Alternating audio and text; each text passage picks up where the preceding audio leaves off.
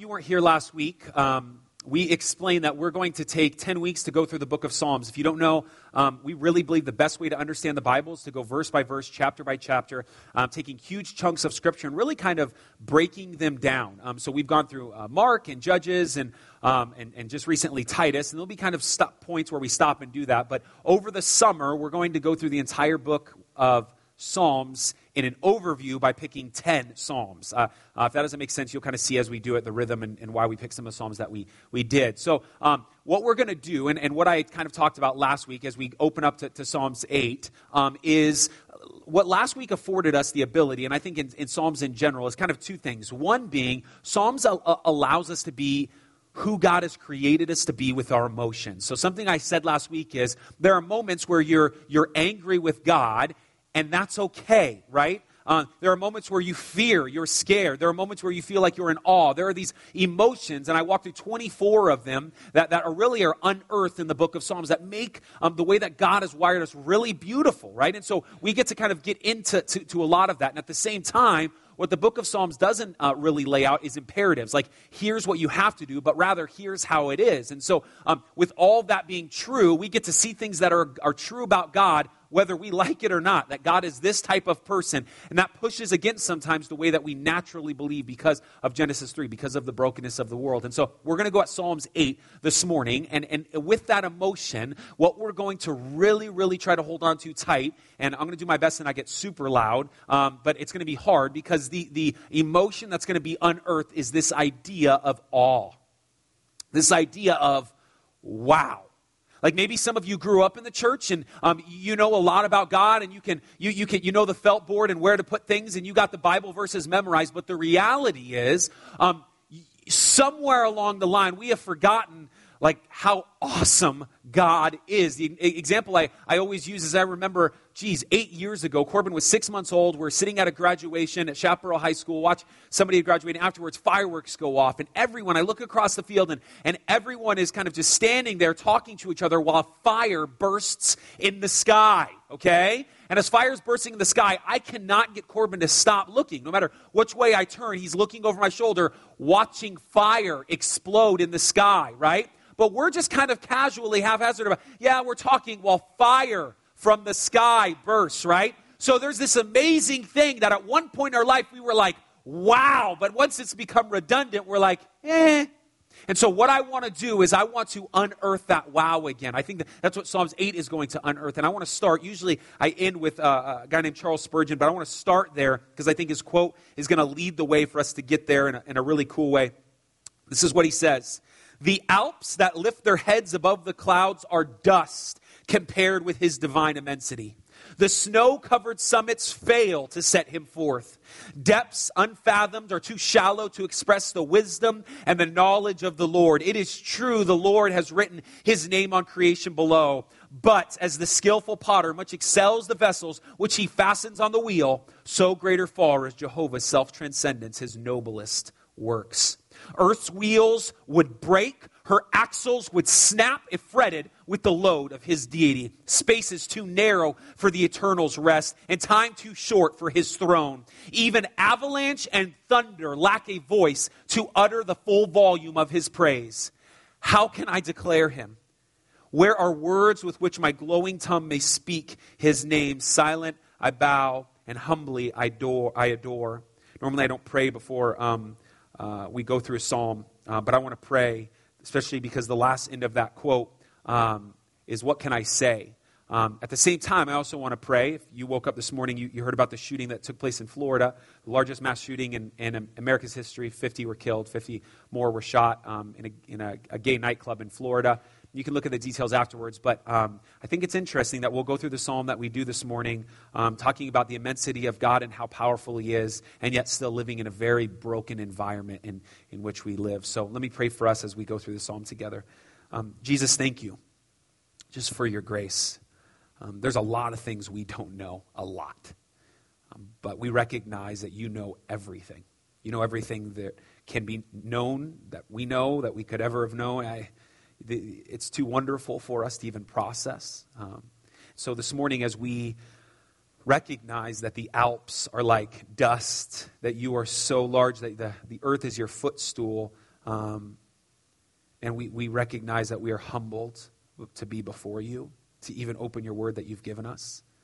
Um, God, we recognize that uh, at the same time, how great and powerful you are. There's a culture that questions that power, um, even in times of um, really brokenness that, that took place late last night and early this morning.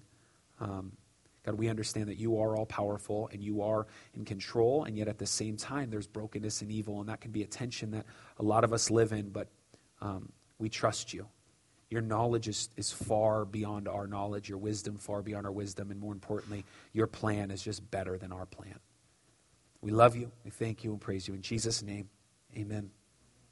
So, Psalm 8, verse 1 starts like this O Lord, our Lord, how majestic is your name in all the earth. You have set your glory above the heavens. If you don't know how this is going to work, it's going to be a big Bible study. I'm going to read and then explain, read and explain. And the first two declarations here are important because the second Lord, he says, Oh Lord, our Lord. The second Lord is a generic term in the Hebrew. It's just that our master, our Lord. It's something that other cultures would use. It's we serve this God. We serve Baal. We serve uh, Moloch. We serve this God. He's our Lord. But the first one is very unique. It's, it's the term that's used in Exodus 3.14 when God declares to Moses, I am who I am. It's the word Yahweh, a, a, a term for God that only the Hebrews would use, only the Israelites, only the people who would trust these scriptures to use to describe that God. And this term is, is set here to use and explain hey, God is big, He's in charge, we serve Him, but He's also extremely personal. Now, the, the, the, the, crux of everything that's going to, to be about Psalms 8 is actually found in bookends. So if you can look at your Bible, and I want you to look at verse 1, and then I want you to look at verse 9, okay? This is a fancy term called an inclusio. That means it starts and ends the same way. And what's in the middle um, is, is um, explaining the outer parts, right? Does that make sense? So, so what's, what's the meat of the, the sandwich is explaining the bread, if, as lame as that sounds, okay? So he says it's both uh, starts and ends with, O Lord, our Lord, how majestic is your name in all the earth. And then verse 9, O Lord, our Lord, how majestic is your name in all the earth. And this idea of majesty is brilliance and, and excellence and perfection. It's, it's, uh, some of your Bibles might say magnificence. It's, it's this idea of God is who He is. He's wonderful. He's powerful. He is perfect. He is majestic. And that's what we're going to talk about God's majesty. Now, we're going to come back to the second part of that term. You have set your glory above the heavens because we get a little bit into it as he uh, almost quotes the same idea. So here is God's majesty. Here's who he is. Here's how awesome he is. And then we get verse 2. Out of the mouth of babies and infants, you have established strength because of your foes to still the enemy of your avenger, of the avenger. Sorry, of the avenger. So I don't want to start at the beginning of verse 2. So if you're looking at your Bibles, out of the mouth of babes and infants, you have established your strength. I, I want to actually start in the middle. There's four words there um, because of your foes. I want to talk a little bit about this. This idea of majesty. This idea of what Spurgeon laid out of how big God is, how awesome He is. There are people, and maybe you're here now like there are some people in this room who are Christian who would go, Yeah, God is awesome. He is huge. He is perfect. But maybe there's some of you in this room that don't feel that way. Right? And, and there's an idea that you push against that. How crazy is it that you would give glory to God? Like, what are you talking about? Uh, why, why would you do that? And, and, and, and this is a, a tension that, that I think we can live in within our culture, both believers and non believers. But more appropriately, I want you to understand that these foes are not somebody that, that kind of stand on par with God. He's not saying someone he like a sword fights with. Yes, there's his foes, and this is how he defeats him. No, this idea of foe is somebody who just would speak against, who would say that idea of God's majesty is not true. Now, here's what's awesome the way that God defeats that type of person the way that God shuts that type of person up to say, yeah, I have people who say I'm not majestic. I have people who say I don't deserve glory. I have people who say I'm not real. The way that He uh, declares His majesty over them and shows them, instead of crushing them like a grasshopper, instead of looking at Richard Dawkins like millions of people before him and saying, if God is all powerful, then why doesn't He just make Dawkins deaf and dumb? I mean, honestly, if he's so awesome, then all the people who speak against him, why doesn't he just remove them from the earth? I mean, if that's, if that's how powerful God is, because God choose, chooses to do something different. He takes what we, and this is imagery on, on David's part, who writes the psalm, he takes what we define as the weakest parts of our culture, the most helpless thing that we can possibly think of a newborn baby. Like, and it's not just a newborn baby who defeats the Dawkins of the world. And I mean, Dawkins is going to come and go, right? There have been people who've always pushed against the glory of God. I mean, early Roman and er, Romans and, and Greek philosophy would clearly uh, contend against there being one God, as they hold to something called polytheism, many gods. You believe there's one? That's no. So, so he uses God in all of his strength and all of his might uses babies. And what's so funny about this is he doesn't just use the weakest thing within our society, the weakest thing as us as humans can understand. He uses the weakest thing on that weakest thing the mouth, the speech. No infants coming out of the womb going, wow, like, I'm really glad to be here. It was, it was weird in there. I'm glad to be out now. No, no one does that. Will Ferrell does, but that's it. Okay. Um, no, no, no, no one, no one makes but it's crazy that he would use a baby, the weakest thing we can process, and would use the speech of a baby to say, Let me show you how awesome I am. So instead of crushing that ant, saying, Oh, oh yeah, you want to contend? Let me show you how good I, how, oh, oh, let me just show you. No, no, no, no. I'll show you how awesome I am by showing the, the to, by taking the weakest of the weak and declaring this. And here's what's awesome about this is this part of the psalm is actually quoted in a moment when Jesus has his dinner, uh, has dinner, the Last Supper with his disciples. He goes on in John 14, 15, and 16, and 17, talking with them. But then immediately he's captured. And when he's, or before he's captured, uh, before all that takes place, um, before the dinner and all this goes on, what, what uh, takes place is he gets on a donkey, tells his disciples to get a donkey. He gets on this donkey and he rides into Jerusalem and they're, they're crying his praise, like singing his praise. And this is something called Palm Sunday. It's something we've celebrated ever since that moment. Every single year we celebrate Palm Sunday. And it's during Palm Sunday that Jesus says this quote. Now, why is this? Why, why would God do this? Because it is God's MO to take the lowliest of animals. Here is God in all of his man- majesty becoming human. So if anyone deserves the praise, if anyone deserves the adoration, it's this dude Jesus. He sits on the lowliest animal to go into the lowliest town to die a lowly, lowly death. And that is how he beats the principalities of darkness. He, he uses the meek, the humble, the weak. This is, he uses Moses with the stutter to be the mouthpiece for the Exodus. He uses a shepherd boy in David to become a king. This is God's deal. He takes weakness and says, Let me show you how awesome I am. God is bad.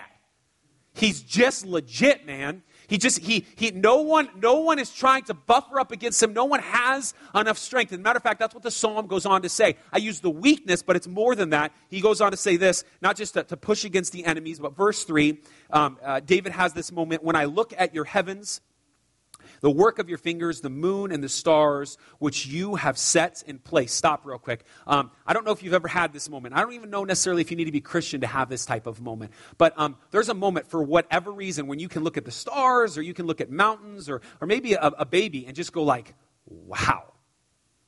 I, um, so I've had the opportunity to, to, to, hike the Grand Canyon twice, and done rim to rim. And this last time we did it, I remember coming out of the canyon wanting to kill myself, and, and coming out um, and I remember looking back, and I was with Vincent, Josh Sorge, and, and Michael Neely, and we, we, I'm just looking at the mountain, and I'm just thinking to myself, like, this thing is huge.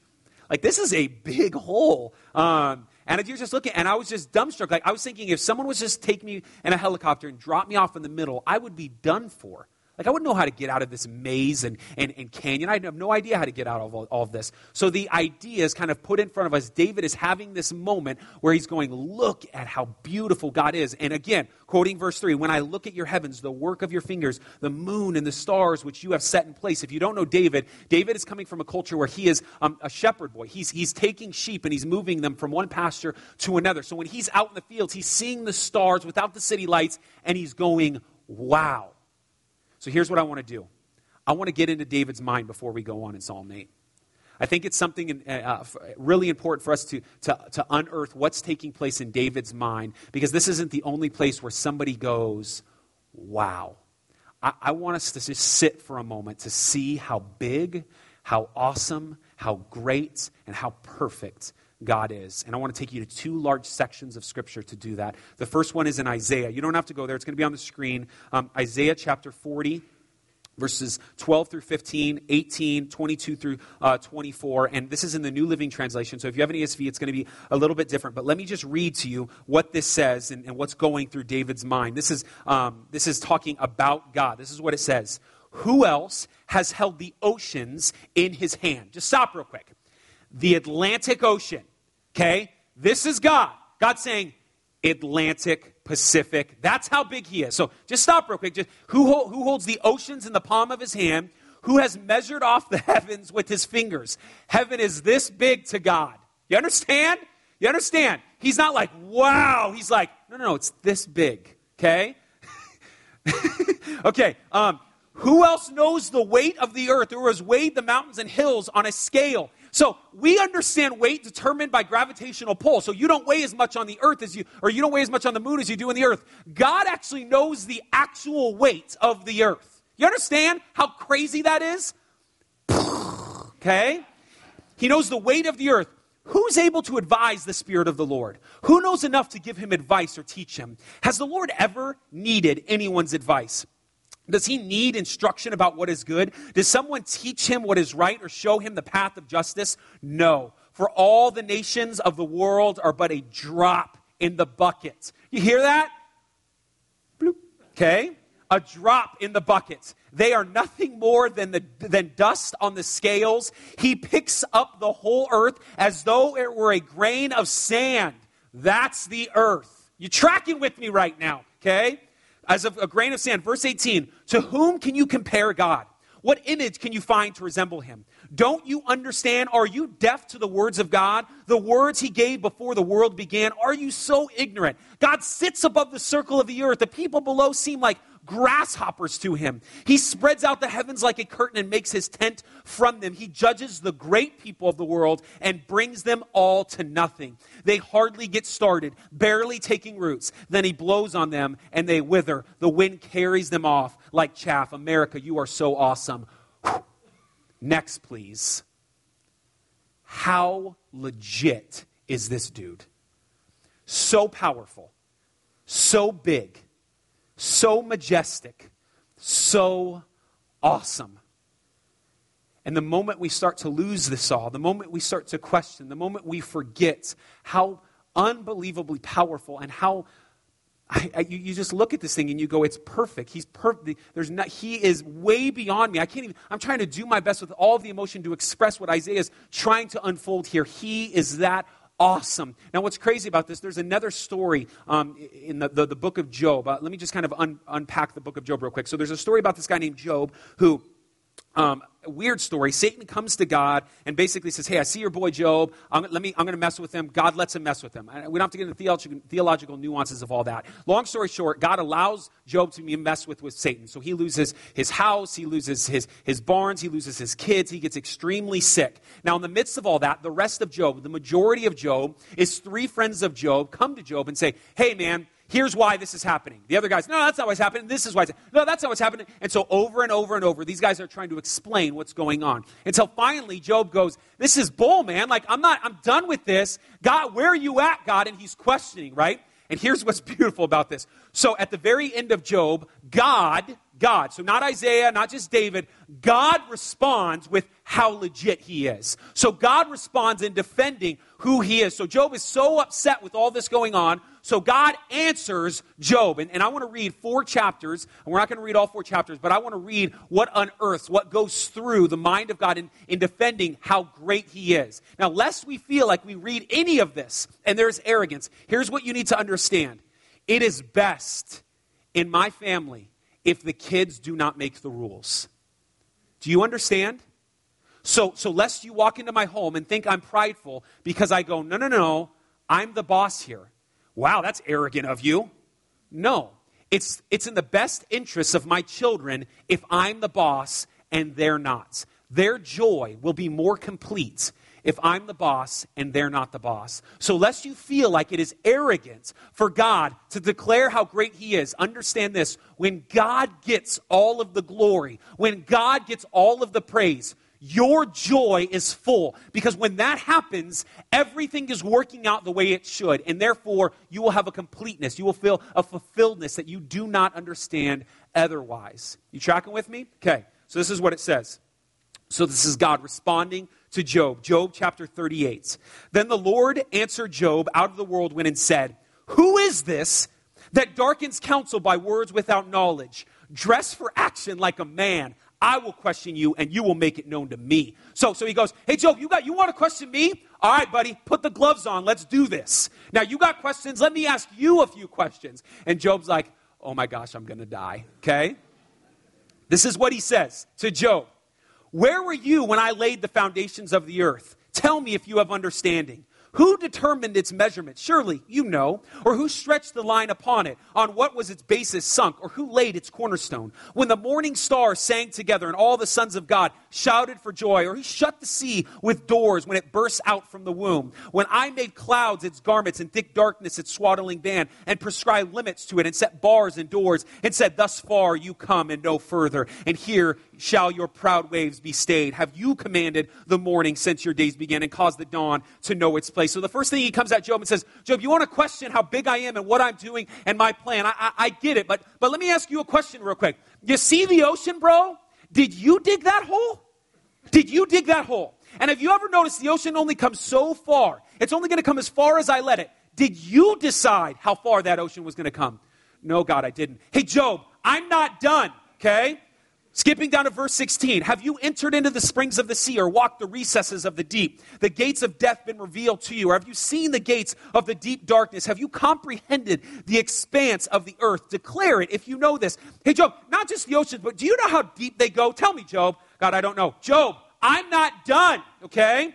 Verse 22 Have you entered the storehouses of snow, or have you seen the storehouses of hail, which I have reserved for the time of trouble, for the day of battle and war? Hey, Job, have you noticed that I have storehouses of hail and snow? Do, do you know that? Who, who do you think controls the weather, Job? God, I don't know. Job, I'm not done, okay? So you think it's going to be done over and over. He gets all the way through a full chapter, and you, as the reader in the book of Job, go, Oh, that was rough for Job.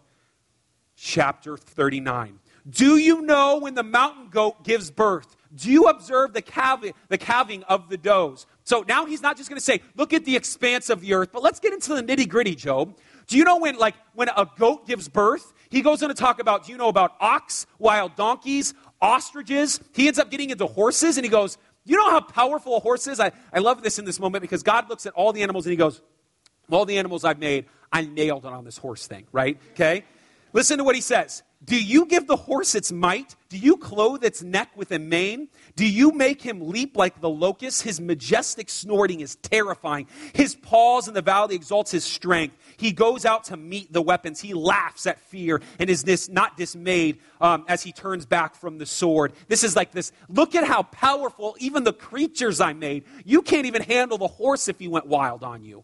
Yeah, God, I get it. Job, I'm not done. Um, it is by your understanding that the hawk soars and spreads its wings towards uh, the south. Is it your command that the eagle mounts up and makes his nest? Even look at the birds. Can you even understand the way that I created them? Now, now God goes two whole chapters in explaining this. Breathe. It's a lot. So finally, Job actually really does get in a word. I was, it was rhetoric before. He actually does get in a word after two chapters of this, and this is what Job says. Okay? Then Job answered the Lord and said, Behold, I am of small account. What shall I answer you? I lay my hand on my mouth. I have spoken once, and I will not answer twice, but I will proceed no further. And then God says this to Job The Lord answered Job out of the whirlwind and said, Dress for action like a man. I will question you and make it and you make it known to me. I'm not done, Job. Okay? Then he goes on to define this behemoth thing, these huge, large animals, this, this, these Goliath type animals, animals in the sea, animals on land who have scales like, like shields. He goes on and on and on, naming all of these things. And then finally, at the end of all of this, four chapters worth of God declaring his greatness, you get this Job response, which is perfect for our psalm this morning. This is eventually, at the end of it all, chapter 42, how Job responds to God and hearing the greatness of God. Now, hear me. Lest this feel like God is being mean, just understand what you feel like sometimes when you feel like God isn't there. Like, imagine the, the, the amount of, at least if I was God, right? Like, thank, God I'm not God. Um, the, the frustration that goes like, you just keep questioning me. You keep questioning me. I, do I not have a plan? Am I not powerful? So he declares how powerful he is. Look at all that I've done. Do you understand the depths of the earth, the oceans, the animals, all the things that I've put before you? Look how great I am. I'm going to take care of you. Don't you understand that? And then Job responds, I think very poetically at the very end of the, uh, of the book. He says this I know that you can do all things, and that no purpose of yours can be thwarted. Who is this that hides counsel without knowledge? Therefore, I uttered what I did not understand, things too wonderful for me, which I did not know. So, the reason I wanted to read both Isaiah and, um, and Job is for us to get a declaration of what's being declared by David in verse 3 when he says, When I look to the heavens, the work of your fingers, the moon and the stars, which you have set in place, the only proper response is verse 4. That's the only thing we can do when we really understand the majesty of God. And verse 4 is this What is man that you are mindful of him, and the Son of Man that you care for him? Like, look how big God is, that He shuts his, his enemies up with the mouths of babes. You see how powerful He is? Like Spurgeon said, that the Alps are like dust. You, you see that. You see how great He is. Who are we in comparison to that? I mean, I just I think through Job 37, 16, before all this takes place, it says, Who's who is perfect in knowledge. God is all knowing. You don't even know what the person behind you is doing right now.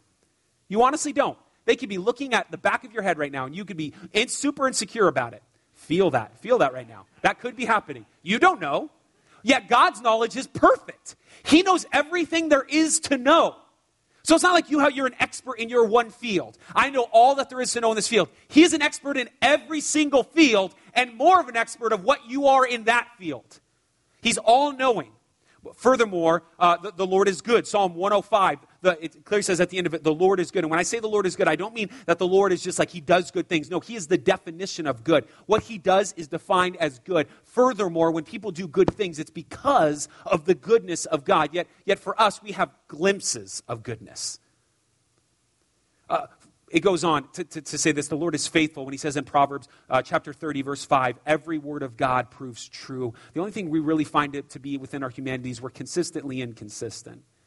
Now, I'm not saying this to put us down, but I just want you to understand the, the response to a proper response of majesty of God is not to go, yeah, he's awesome. I, I could be like him. I, I, I'm there. No, no, no. It's like, who am I? Who am I? Like, if the earth is a, is a, is a, a speck of sand on his finger, like, what am I on that speck of sand? Who am I? Now, um, once a week, uh, the Myers family will do a, a, family movie night. And a couple weeks ago, we watched uh, the movie Goosebumps.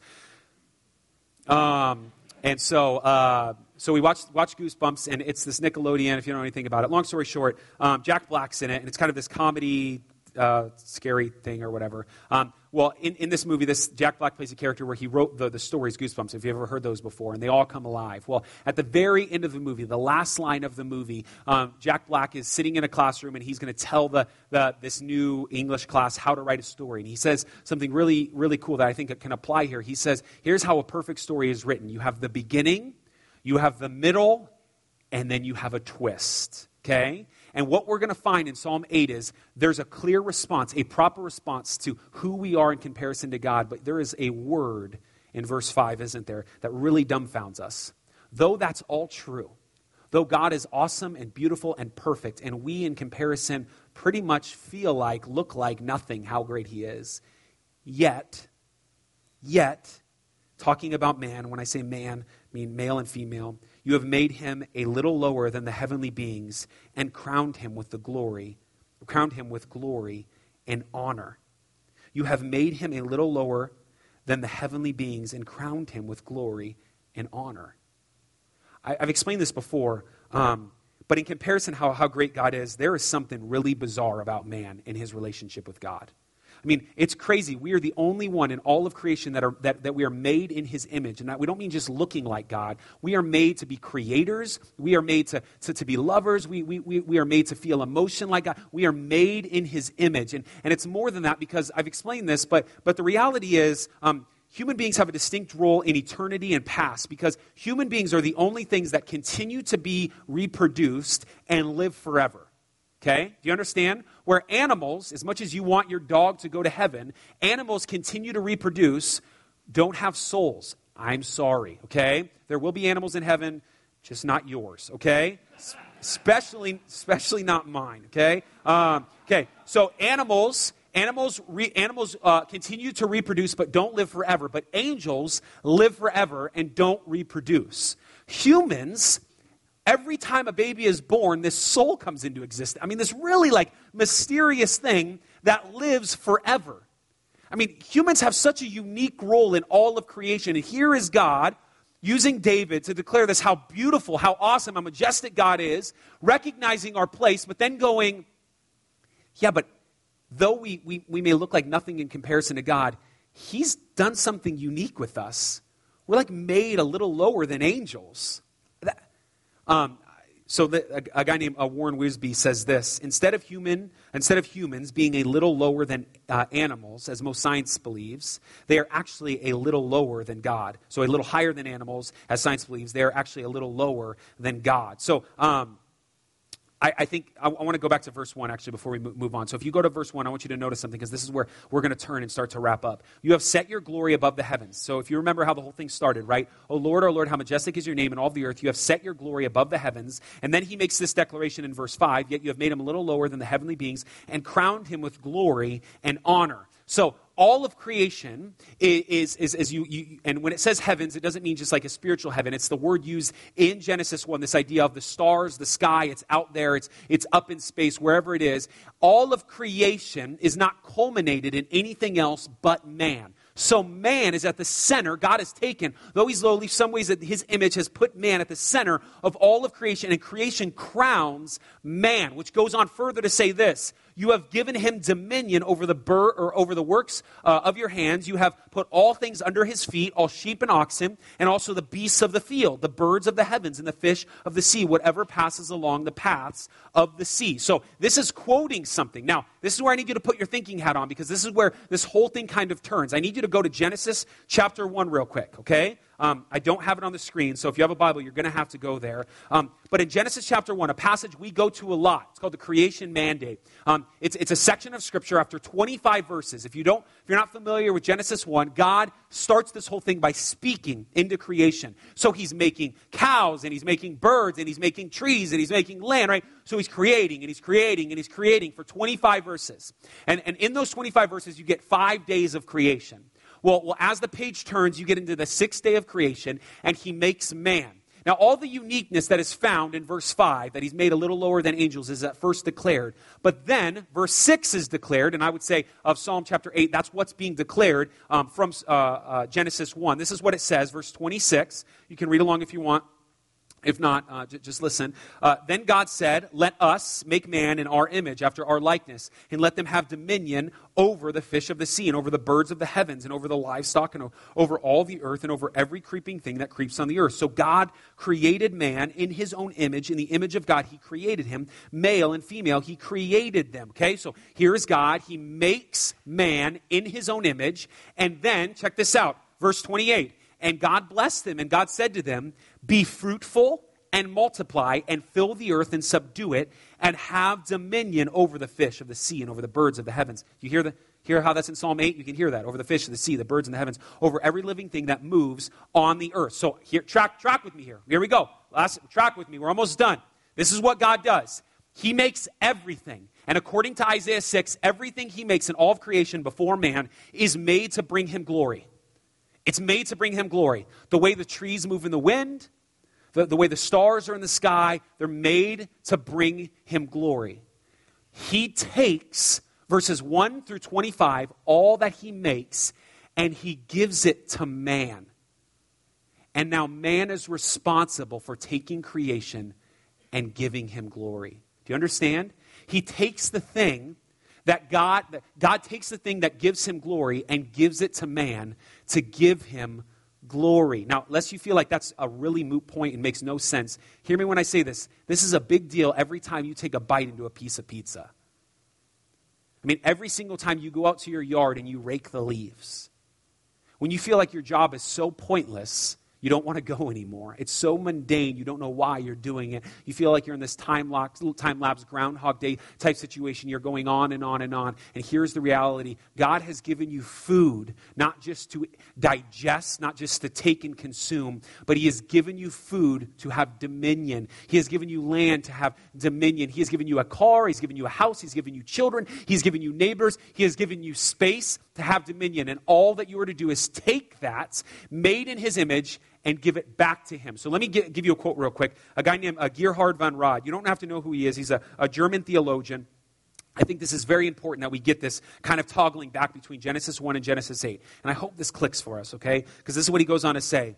Just as a powerful earthly kings to uh, indicate their claim to dominion erect an image of themselves in the providences of their empire where they do not personally appear. Stop, real quick. What he's going to say is um, back then, kings could not go everywhere, right? So the idea being that President Obama is not going to be able to visit everywhere. So everywhere he goes, he would put a statue, some type of emblem. So he's going to come to Arizona. There's a, a statue of Obama, statue of Obama, statue of Obama. So where anyone comes to the land, they would know, oh, Obama's the one who's in charge here. Do you understand? So that's what a king would do. Wherever you would go, there would be a statue or an emblem of some kind that declares, hey, this guy's the king of the land. So that's what he's talking about. So he says, just like a king would do that, so man is placed upon the earth in, uh, uh in God's image as God's sovereign emblem.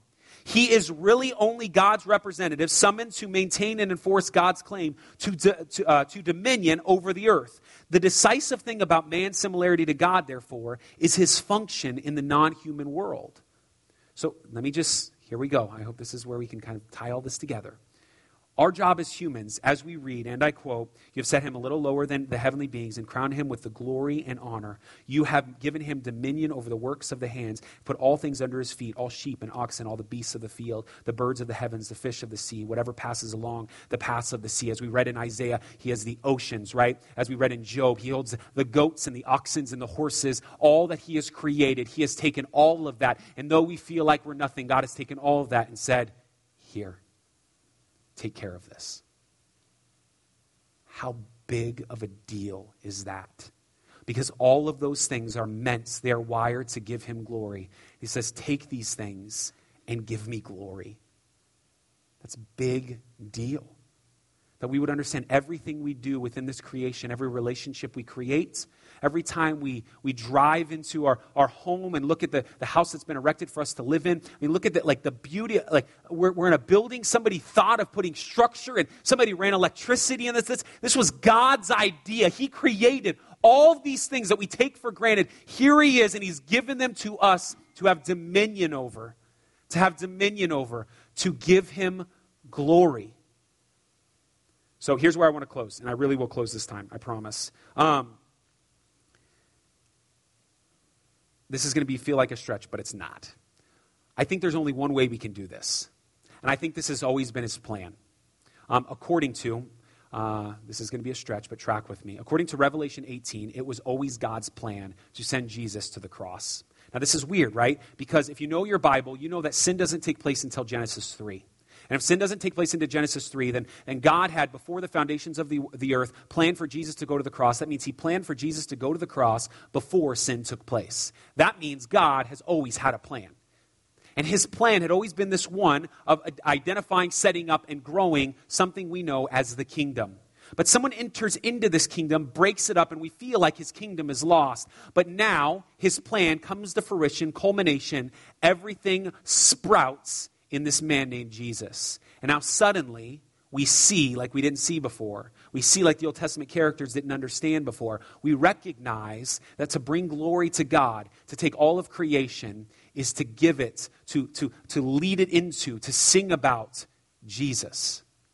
Like he's the one. He is the key. He's, he's the pinnacle of all this. So no matter what we're talking about in Isaiah, what we're talking about in Job, for us to be given all of creation is to take and say, Jesus, this belongs to you. It is your kingdom. And what's awesome about this is in Romans chapter 16, verse 27, it says this, to the only wise God be glory forevermore. To God be glory forevermore. But hear this, through Jesus Christ. So this is true through Jesus Christ. So God has given us dominion for us to live all of our life, all for Jesus, every day, all the time. This is how we honestly respond to the greatness and the vastness of God. It's the only response. And then, of course, he finishes with this O Lord our God, how majestic is your name in all the earth. God has had a plan, He has a plan, he knows what he's doing. He is powerful, and it all is about Jesus as you read the text. So um, I had said last week that we're going to take the psalm that we do each time and, um, and read it as a corporate reading. So if you guys can stand to your feet, um, you sit down after we read this together. Um, this would be something that, that pretty positive the Israelites would do together. They would take this, this psalm um, and then they would corporately read together. And this is called a um, uh, call and response. So I'm going to read um, Psalm chapter 8. And if you can just put the response up for me, John, you don't have to um, put the whole psalm. I'm going to read Psalm chapter 8. And um, if you can, just respond with, You are God and you are good. And I'm going to read a couple verses. You respond with, You are God, you are good. I'll read a couple more verses. You are God, you are good. Then I'll read the very end, You are God and you are good. So this is us responding together to this psalm, to the majesty of God, the beauty of God, recognizing that He alone is God and He alone is good. It says this O Lord, our Lord, how majestic is your name in all the earth. You have set your glory above the heavens out of the mouth of babies and infants. You have established strength because of your foes to still the enemy and the avenger. When I look at the heavens, the work of your fingers, the moon and the stars, which, have, uh, which you have set in place, what is man that you are mindful of him, and the Son of Man that you care for him? Yet you have made him a little lower than the heavenly beings and crowned him with glory and honor. You have given him dominion over the works of your hands and have put all things under his feet all sheep and oxen, and also the beasts of the field, the birds of the heavens, the fish of the sea, whatever passes along the paths of the sea. O Lord our God, how majestic is your name in all the earth. Let's pray.